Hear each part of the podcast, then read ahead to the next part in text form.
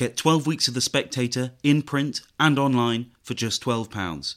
And we'll give you a £20 Amazon gift voucher absolutely free. Go to spectator.co.uk forward slash voucher. Hello and welcome to The Edition, the Spectator's look at some of the most important and intriguing issues in the week's magazine. I'm Lara Prendergast. On this week's episode, is Boris about to lose Scotland? Plus, do we need more public information campaigns telling us how to behave? And finally, can a relationship survive if you don't hug for a year? First up, the SNP is in turmoil, with the party's former leader Alex Salmond alleging that Nicola Sturgeon has misled the Scottish Parliament and broken the ministerial code. But back in Westminster, there's turmoil in number 10, which means they don't seem to be very focused on the union. So, can Boris get his side in order? In this week's cover piece, Katy Balls, the Spectator's deputy political editor, explains the plan to save the Union. Katy joins me now alongside Alex Massie, the Spectator's Scotland editor. Katy, in your cover piece this week, you write that government infighting is now putting the Union at risk. Can you tell listeners what exactly has been happening in Number 10 over the past few weeks? Yes, so there's been various reports, but ultimately what's happened is that the head of the union unit has left uh, his role. That's Oliver Lewis, and he was in his role for a grand total of two weeks. And prior to him, Luke Graham, for Tory MP, had that role, and he also left the role within the past month. So two big changes to that unit, which seems to be on the way out as a thing. And this departure of Oliver Lewis is not actually down to a big argument about the union strategy. It seems to be more down to various factors actions, infighting, claims, briefings, which were sparked by the appointment of Henry Newman and Simone Finn to senior roles in number 10. They are former colleagues of Michael Gove and they are close friends of the Prime Minister's fiance, Carrie Symonds. And it reopened this almost civil war from a few months ago when we saw Dominic Cummings leave number 10. But I think that if you move away from the various stories about what Dylan the dog is or isn't up to, the hard facts is that there is no longer longer ahead of the union unit. And this has repercussions in terms of how the government plans to approach the union strategy. And, and when it did exist, what was the union unit's approach going to be? Yes, so Oliver Lewis's approach was, and he was due to present this, I think, last Friday, but it got cancelled because he had quit, was to have quite an abrasive strategy when it comes to trying to save the union. And ultimately, you have the May elections coming up, and in the build up, Oliver Lewis wanted to create almost a vote leave style campaign base within government, bringing around probably 40 staff members, replicating Task Force Europe, which is the team that worked with the Brexit deal, and Oliver Lewis and David Frost, all focused on this. And ultimately, quite, I think, attack line, but also work trying to, in a way, crush the SNP in tone, but being very focused and bringing together the various parts. So the Cabinet Office work on the union, the Scotland Office works on the union, but this unit would have full control, might work with the Scottish Conservatives, but ultimately it, the general impression is they would bow to no one and they would just take control of the entire Scotland strategy. The Prime Minister was understood to have signed off on this, but now actually it feels as though the union unit no longer exists and, and instead is going to be replaced by cabinet ministers taking on a more prominent role. Alex, all this is happening against the backdrop of growing drama within the Scottish Parliament. Can you explain the latest in the Sturgeon Salmond feud? well, how long do we have? The latest is that, that things are continuing to operate at a sort of febrile fever pitch level in Scotland, but nobody is quite certain exactly how it is going to play out. Alex Salmond is believed to be appearing before the Holyrood Committee investigating the Scottish Government's botched handling of the complaints made against him. He's supposed to be appearing tomorrow, Friday. The upshot of that is frankly unknowable at present. Nicola Sturgeon is then due to give evidence next week, and so far we have heard rather more from Salmond and his accusations of corruption, of conspiracy against him, than we have heard from Sturgeon. So we haven't heard as much of the defence case, if you like. At present, however, it seems quite clear that the affair is hurting the SNP in as much as it's persuading some voters that, well, is everything really going quite as it should in Scottish politics right now? I might think again about voting for the SNP in May, but importantly, these second thoughts, these doubts, and so on, are not yet strong enough to persuade voters not to vote for the SNP. An opinion poll out today uh, still has the Nationalists on around 50% of the vote, still suggests that they might win as many as 77 of the 129 seats at Holyrood in May. You know, a comfortable working majority with all that entails for the national question for the future of the United Kingdom. So if, if the Salmond Sturgeon affair is hurting the SNP, it isn't doing so yet in ways that will salvage very much for unionist parties at present. And Alex, how is the drama that Katy talks about in number 10 being seen in Scotland? I mean, to be honest, it's generally seen as being fairly irrelevant in as much as, you know, as Katy said, says in her excellent piece and so on, a lot of the arguments in Downing Street appear to be about personalities rather more than about policy. And even when it comes to, to policy, there are certain fundamental problems when it comes to anything Downing Street wants to do vis a vis Scotland. And the first and most obvious of those, I'm afraid, is the Prime Minister himself. Boris Johnson is monumentally, heroically unpopular in Scotland. And so it is really quite difficult to see how, whether you have a union unit or or you don't have a union unit, that makes very much difference when the front man is considered toxic in Scotland and, and, and is just incapable of selling the advantages of union to Scotland. And so to that extent, it's not quite clear to me that any rearrangement of personnel or even of approach in Downing Street is necessarily the kind of thing that is going to, to work in Scotland. Although I would I would say say this one last thing on that. There's this notion that that somehow you can replicate the tactics of the Vote Leave campaign and that will do the trick in Scotland strikes me as being fanciful in the extreme because the circumstances are so completely different that I do not see there being any really coherent or convincing read across from one campaign to the other. Katy, you have a line in your piece where you say that Boris thinks Westminster can do to Scotland what the EU did to member states, essentially ingraining itself within the country. I mean, it seems a slightly risky tactic, especially from a prime minister who is so opposed to the EU. What's going on there? Yeah, so this looks at the UK internal market bill, which is famed, I think, probably most for the fact it broke international law uh, when it came to Northern Ireland um, around Brexit, but it did various other things. And one of the things that really interests Boris Johnson here is the idea that it gives government new powers to get more involved in Scottish affairs. So, for example, the Prime Minister could say that Glasgow drug deaths are surging, so the UK government is willing to fund treatment centres centres or other initiatives um, that could be carried out by the city council, and local authorities could bid for Westminster funds. Uh, you almost cut out the, the middleman, so to so so to speak. And I think the idea there is you can have a if people can see the effect of the Westminster government in doing some of these things, you might have more of a, an approach of a UK wide approach. Another thing that comes in is, for example, lots of people are very keen on pushing the vaccine program because they think that actually among Scottish voters and the focus groups, the vaccine program lands as a UK wide project. They think they're helped by the fact it had a sluggish start in Scotland in the beginning. So it was the fact of all these parts working together. So, but I think when it comes down to these two different approaches, the Lewis approach would have been to almost use these powers to say, we're doing this because the SNP has failed you, so we're stepping in. And then this Michael Gove approach, which I would say is probably the dominant other approach, which probably now perhaps is in the ascendancy, is to, to say, we love you guys, so we're using these powers to help you because we're a lovely United Kingdom. Obviously, at that perhaps not the exact words Michael Gove would use, but it's almost this love bombing approach. So, in terms of the exact things they're doing, I don't think they're necessarily too different in terms of both approaches. But the idea is, I think, what the union under Oliver Lewis, I think, was planning to do was to take a much more hostile tone and almost say that you're stepping in and you're doing these things, but constantly point at SNP failures.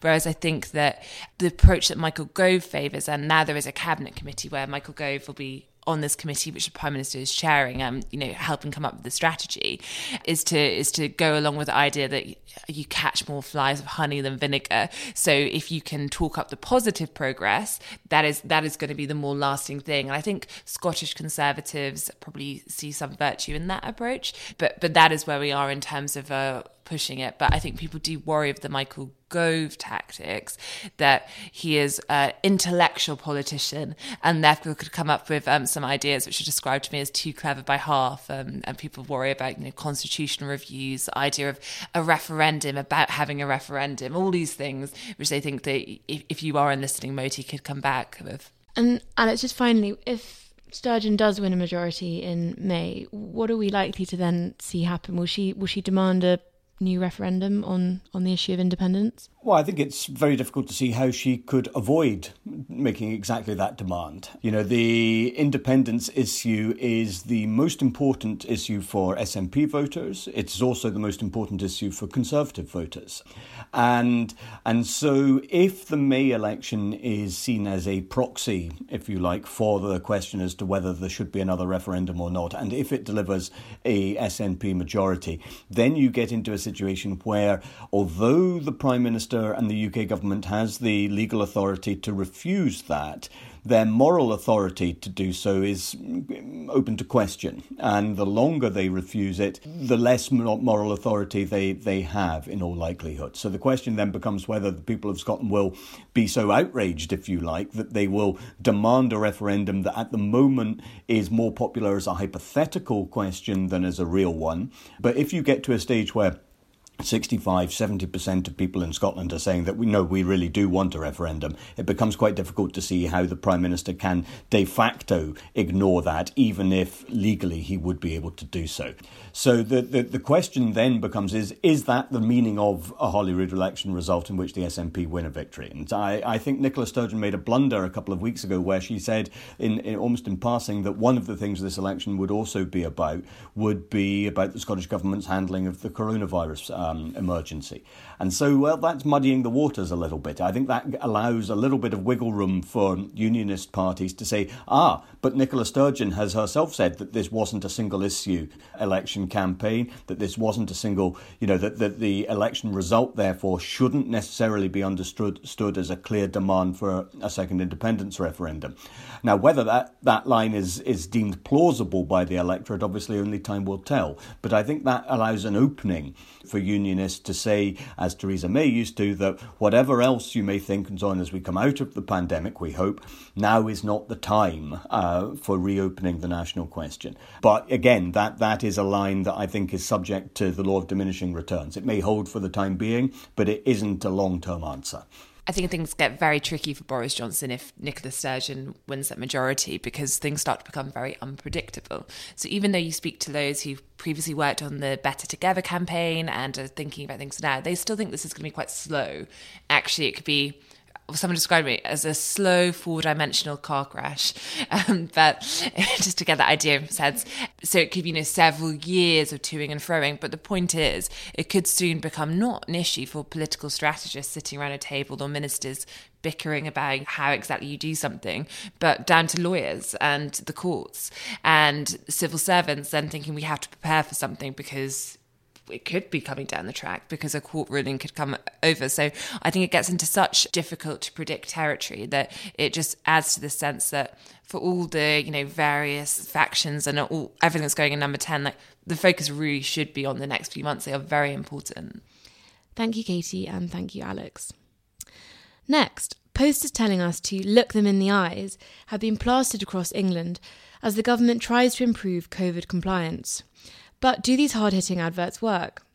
In this week's magazine, Rory Sutherland, who writes the Spectator's Wikiman column and is vice chair of the marketing firm Ogilvy, says the government needs to recognise the difference between coercion and voluntary action. Rory joins me now alongside Deirdre McCloskey, a professor of economics, history, English, and communication at the University of Illinois at Chicago. Rory, in this week's magazine, you discuss public information campaigns, the peg, of course, being those new look them in the eyes COVID adverts. What do you think makes a good public service ad? Well, I think there's a distinction between the nanny state and the useful state. And I think it's perfectly possible, indeed, it's highly implausible to think that there isn't a fairly large amount of useful information that government couldn't impart to citizens.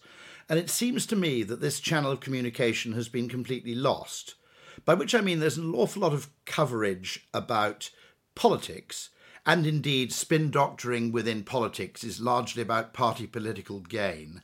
but we don't look at the way in which we can solve problems voluntarily through the provision of information and through collective voluntary action nearly enough. So, bizarrely, if you think about it, government is dominated really by lawyers who occasionally take advice from economists. And that's, that's uh, Richard Thaler's phrase, not my own. Anyone else interested in helping out the economists or the lawyers need not apply. And it seems to me that a very bizarre thing that arises from this is that government tends to approach solutions from compulsion first, incentive second, and persuasion only comes third. Whereas logically, we should really do it in the in the reverse order. I completely agree. As a classical John Stuart Mill type myself, that's exactly the order. And of course, in in in persuasion, I would like the government, if it were Sweden or Holland or, or, or Norway, to be candid. For example, all large governments these days, and they're all large, do a tremendous amount of purchasing of one kind or another. And they have information about what computer works better than another. I would like them to actually say that. Now, of course, the danger is that they're corruptible, not necessarily a straight um, cash transaction, but of course, in my own country, that happens. So here's why I agree very much with what you're saying. We 19th century liberals don't like coercion, physical coercion. And as you say, if you reach first for the fist, that's not going to work out very well. And it also, I think, has the effect of making people feel remote from their government in the sense that I'm not an economist, I'm not a lawyer it essentially monopolizes the definition of problems within their favoured areas of expertise, which are remote from voluntary action. And there's an awful lot of voluntary action solving coordination problems. And I call this very simply painting the lines on the car park. Okay even as a libertarian, I think, you'd have to be a fairly militant libertarian to object to people painting lines on a car park. And indeed, the lines on the car park don't prevent you parking in. I mean, I, I, you know, I, I, can still go into Tesco's park, car park and park across the diagonal, occupying two spaces, if I'm fanatically uh, devoted to doing so. But the lines in the car park simply help me behave in a more pro social, mutually beneficial way without actually imposing either legislative or or else economic incentives to achieve that end. Of course, I would prefer that the car park was was privately owned. That would be my only um, amendment. But sure, being free doesn't make you free to blow COVID 19 up someone else's nose or to park in a way that screws other people. And so it simply strikes me as very odd that, I mean, if you take the UK government, I think it spends less on, it's 50, it's getting on for 50% of GDP. Yeah. Yet it actually spends less on useful communication than Specsavers plus B&Q. I mean, for Deirdre's benefit, that'd be kind of Walmart plus Warby Parker or something. Yeah, yeah, yeah. And so it strikes me that um, uh, there was even an extraordinary case actually where they spent something like 16 billion upgrading the West Coast Main Line, yes. and they were slightly scolded because they spent a million so or so pounds advertising the fact that the railway line had been improved. Now. by that logic, it's perfectly okay to re- uh, to improve a railway line so long as you keep the fact a secret. Yeah, yeah, the obvious purpose of improving the railway line is that more people use it more people are unlikely to use it unless you've told them it has been improved. And I, have to say, Deirdre, Deirdre's piece on humanomics absolutely fascinated me because it made the point that persuasion, sweet talk, the whole frame of conversation, plays a vital part in the economy. And uh, the interesting thing is, I learnt this because, you know, in primatology, you get those strange people who effectively spend four months of every year in the jungle observing the behavior of the same group of baboons or chimpanzees. And one of the things they observe, actually, it's a kind of a mission they suddenly notice after a few months, is you will never see two chimpanzees cooperating to carry a large log which is too heavy for either one of them to carry on their own, where one of them picks up one end, the other one picks up the other end, and they carry the log back to camp. And it occurred to me the reason that doesn't happen is because without A, imagination, which is the imagination to realize what you could do if you worked together, and B, persuasion, which is the ability of one chimp to actually convince the other chimp to participate in this cooperative effort, you don't really have cooperation at all in the absence of imagination and persuasion. And yet, economics, bizarrely, Adam Smith said that he said that humans have a natural propensity to truck and barter. And economics assumes that takes place automatically, and yet it so obviously doesn't. Although, in that very passage that you're speaking of, in the beginning of The Wealth of Nations, he points out that this propensity to truck and barter may be a consequence, he says, of the faculty of speech. And indeed, in many other places, he refers to what I call sweet talk. In fact, his first job was to teach 14 year old boys to write. That was his job at Glasgow because Scottish boys went to university at 14 and then they might come down to Oxford or Cambridge.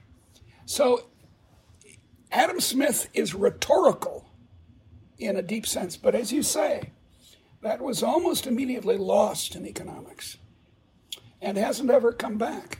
Now, economists think of language exclusively as a signaling device. In other words, they think of people as vending machines. Yeah. You put your pound coin into it, and out comes a Cadbury's.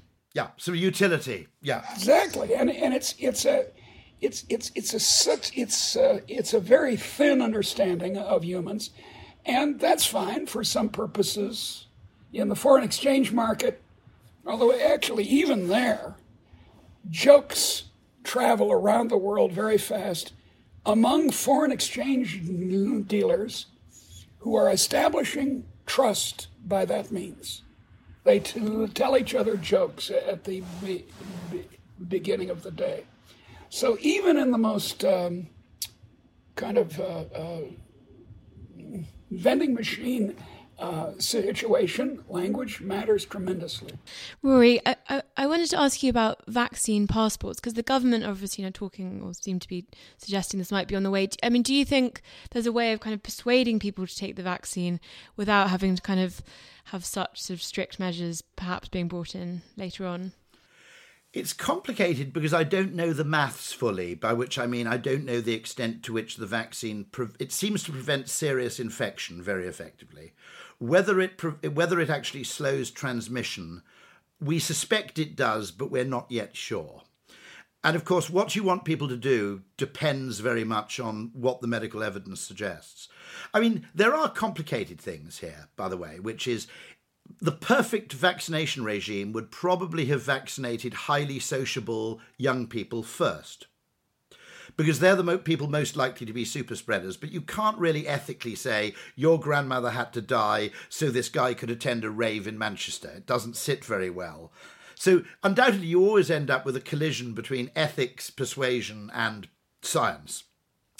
And it's very easy to say we must act on the science, but network science suggests you should actually have vaccinated likely super spreaders before anybody else. And in the same way, we need to know what behaviors are desirable before I think we can actually decide what kind of persuasion is, is necessary.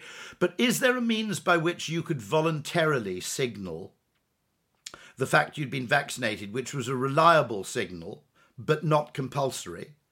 That would seem to me a fairly useful thing to instigate. Well, it would be extremely good because then, uh, in the line of vending machines, vending machine ins, incentives. But still, if we could see no reason why we can't signal in this social way that we are a certain kind of person. I mean, after all, if I go for a job interview and I go in my blue jeans and uh, uh, the crappy blouse and don't have any makeup on, then I can't blame the employer for thinking I'm a jerk. And so, in the world of persuasion, of course, these politenesses and these um, signals matter. And of course, they're essential to establishing trust because a costly signal is a much more reliable uh, is a much more reliable sign of, you know, of probity, for example, or of long term intention. I never really understood this for ages. I always thought, why do businesses put established 1881? It's quite funny as a Brit, by the way, because you go to the United States and you see businesses that say established 1973. Now, in Britain, you can't really do that. It's got to be 19th century at the very least before you can start bragging, you see. But nonetheless, the fact that you've been in business for a long time suggests that you're playing the long game, which is you know, uh, regular the creation of a regular and loyal customer base through mutually beneficial value exchange, rather than ripping people off and disappearing. You know, it's a it's a signal of something. And so allowing people to signal reliably the fact they've been vaccinated in a way that works. And also, I would argue, allowing private institutions to say no, you know, no vaccination signal, no admission, seems to me entirely reasonable. Of course, it does. I mean, it's it's complicated because one of the reasons I'm not sure, to be honest, there's much transmission of this virus out of doors. The evidence for outdoor transmission seems to be incredibly small. It's complicated because I do support the legislation against outdoor gatherings for the simple reason that outdoor gatherings of drunk people tend to become indoor gatherings of drunk people when it gets cold. Okay, so you know there are there are complicated things where you've got a mixture of behavioural understanding, ethical understanding, and science. And that actually happened at the White House. There was a Rose Garden event where everybody went inside. I think that's where Trump. Well, went. that Trump, was on purpose, though. Oh, that was deliberately to show that you weren't really. Oh, of course. I similarly wear a mask actually out of doors simply through good manners on the grounds that regardless of the science, other people may be alarmed by a non-mask wearer. So why would any more than I don't expose my genitals in public? why would I expose other people to alarming, you know, s- stimuli? And that's just a question of good, of volu- good manners, if you like, are costly signalling, aren't they? It's more effortful to be polite than it is to be rude. Yeah, yeah, absolutely. And and and I that comes to a very deep point here. In a society of compulsion, ethics is being substituted. So pe- people are not having to be ethical because they're being forced to do the socially c- correct thing. Think of the volunteer forces in the First World War, the PALs, for example. When the war got on for a year or so, they had to move to a draft, but or at least the government thought it had to. But the voluntarism was an act of ethics. It was, in my view, a foolish one, but it, it was ethically based. And people were encouraged to have those kinds of nationalistic ethics. Um, and so uh, you drive out the ethical impulse, the politeness you crowd it out. So interestingly, the ethos of a volunteer division is likely to be different, and the ethics from from the, those of conscripts. In the beginning, um, unit co- cohesion eventually makes everyone into pals. I think. So it's a peculiar thing, isn't it? That, I mean, if you look at the most extreme cases of sort of academic wokeism, they are more or less proposing that you can legislate. That's right. For good behavior. And it always struck me that ultimately you need people to be non racist because they're just not very racist. Yeah. Not because they've been coerced into not, you know, into not conducting those acts. Yeah. I wrote on this for another magazine last year. And I signed the Harper's Magazine letter about free speech. And so did Rowling, who is anti transgendered, I think in her case, in just a kind of foolish way. And people would say, well, how could you do that? Well, because we're both being polite and tolerating each other's uh, occasional bump on the street without raising it to the level of you're evil and I need to bring in the power of the state to punish you. So you were perfectly happy being a co-signatory to a letter with people with whom you disagreed, out of a general principle of civility. Noam Chomsky, for example, whom yeah. I debated a couple of years ago, and uh, strangely in on Wye, of all places. The other thing that fascinates me is your suggestion, which obviously, as someone working in the advertising industry, I find um, particularly uh, uh, reassuring, is the idea that about 25% of economic wealth is really generated by persuasion. That's right. And it's more and more because any managerial or supervisory position, being a foreman in a factory, your employees or your subordinates are not slaves. You can't just no. bring out the rod and attack them if they don't do what they're supposed to do. You have to sweet talk them. And managerial positions are a big part of a modern economy and get larger and larger as the physical part of an economy gets automated. You have cotton picking machines, so you don't need to, as the head of a gang of pickers, to persuade. You just tell the machine to do what it does. One of the things I've campaigned for is that we should never have tax cuts. You should have tax rebates and they should be paid annually. Now, fanatical libertarians go nuts because they claim that um, uh, this would effectively, you know, mean you were lending money to the government.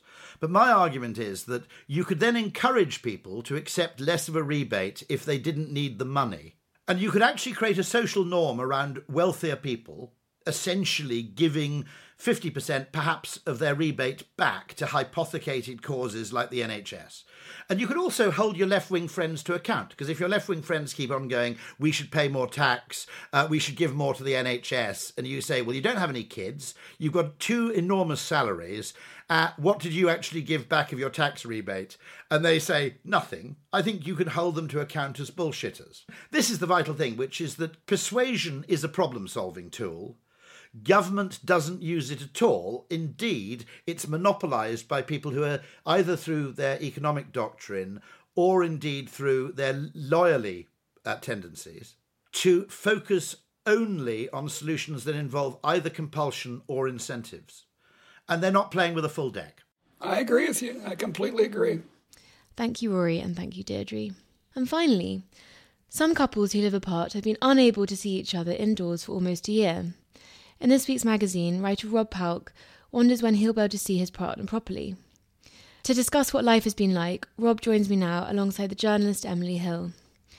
Rob, in this week's magazine, you wonder when you'll be allowed to hug your girlfriend again. Can you explain to listeners why you haven't seen each other as much as I assume you would have liked to? Largely because we both house share with other people. So, from a mixture of us being good, civic minded people and also not all of our housemates being entirely relaxed about house visits and it being illegal. We've been rather limited to sort of outdoor encounters, if that doesn't give the wrong impression. Um, but yeah, sort of sedate walks. Obviously, now it's warmer, that's bit more of a thing at least. It's a tad frustrating after um, nearly a year. after, after yeah, no, I, I can imagine. And you must be fairly bored of walks now. are you are you looking forward to lockdown starting to ease? Yeah, I am enormously looking forward to it. Although getting the dates through the other the other week almost makes it feel longer in a way. I would I would rather it came as a joyous surprise that right, it's over now. That's all dealt with. Whereas oh bloody hell, July. That's an awfully long time. Emily, have you been dating during lockdown? Yes. Tell us about it. What's it like? What was it like? So I was very civic minded and good person early on. Um, and uh, obviously, when the outbreak happened in London, all my friends got ill.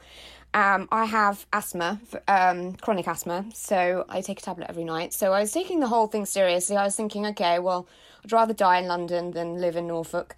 Plus, I don't want to infect, you know, potentially infect a load of old people in the country. So I thought, right, okay. But the thing is, is that I did it the first time because I was told, okay, this is very necessary for you know stop overwhelming the NHS and so forth, and um, so I did it very conscientiously and did everything I was told. And my reward for doing everything I was told was to have to then do it all again and by that point, all my friends had coronavirus and recovered from coronavirus. And quite a few of them had given their blood plasma to, to develop the vaccine. So at that point, I sort of lost my mind, rather, as uh, when it came to lockdown, because so much of it just didn't make sense to me.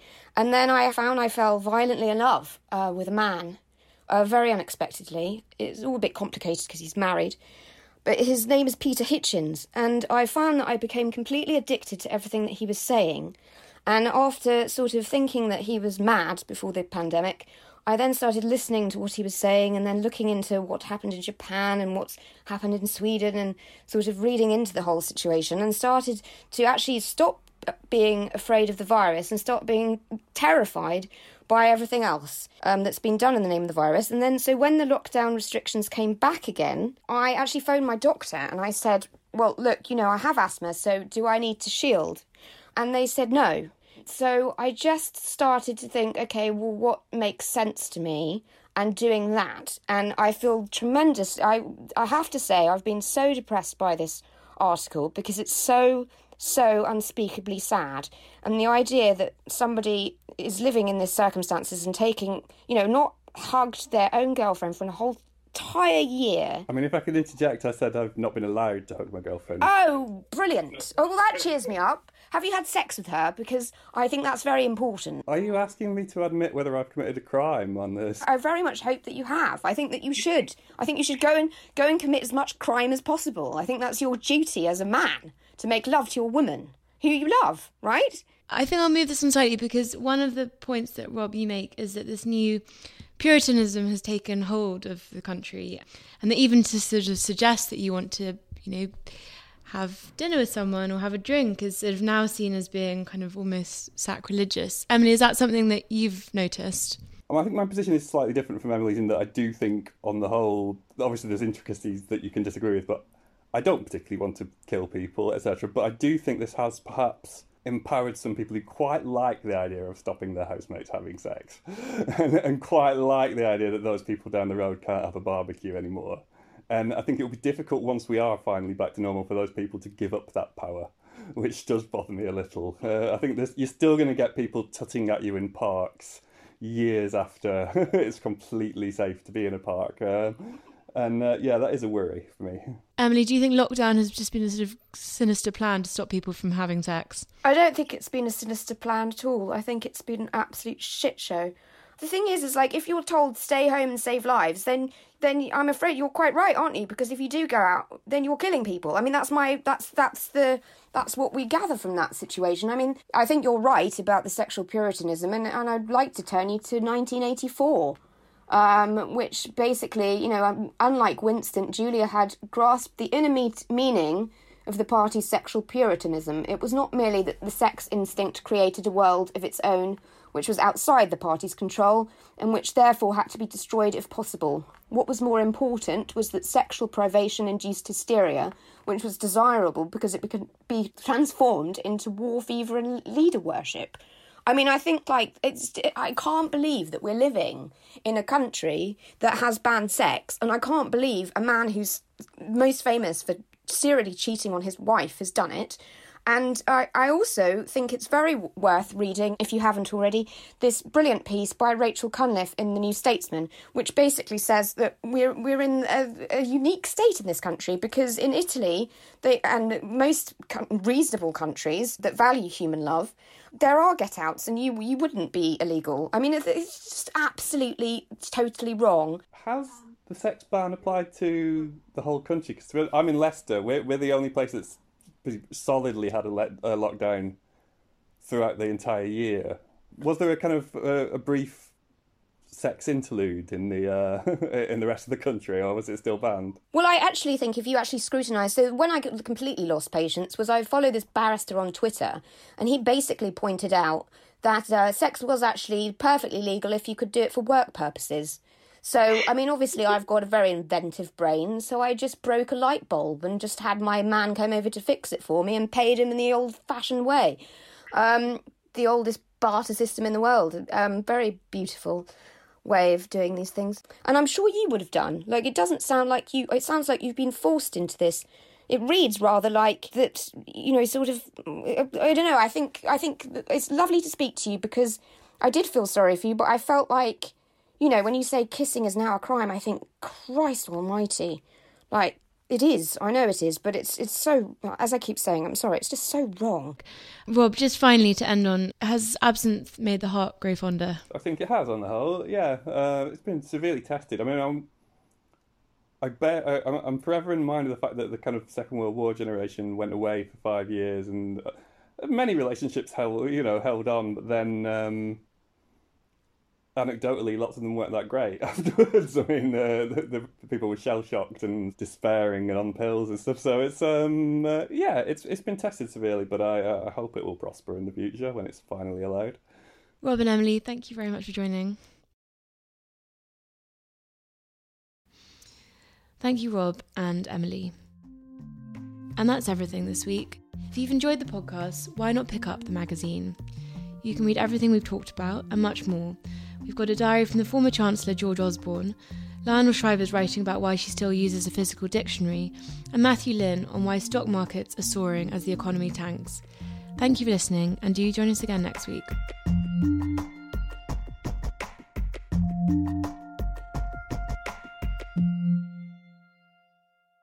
Get 12 weeks of The Spectator in print and online for just £12. And we'll give you a £20 Amazon gift voucher absolutely free. Go to spectator.co.uk forward slash voucher.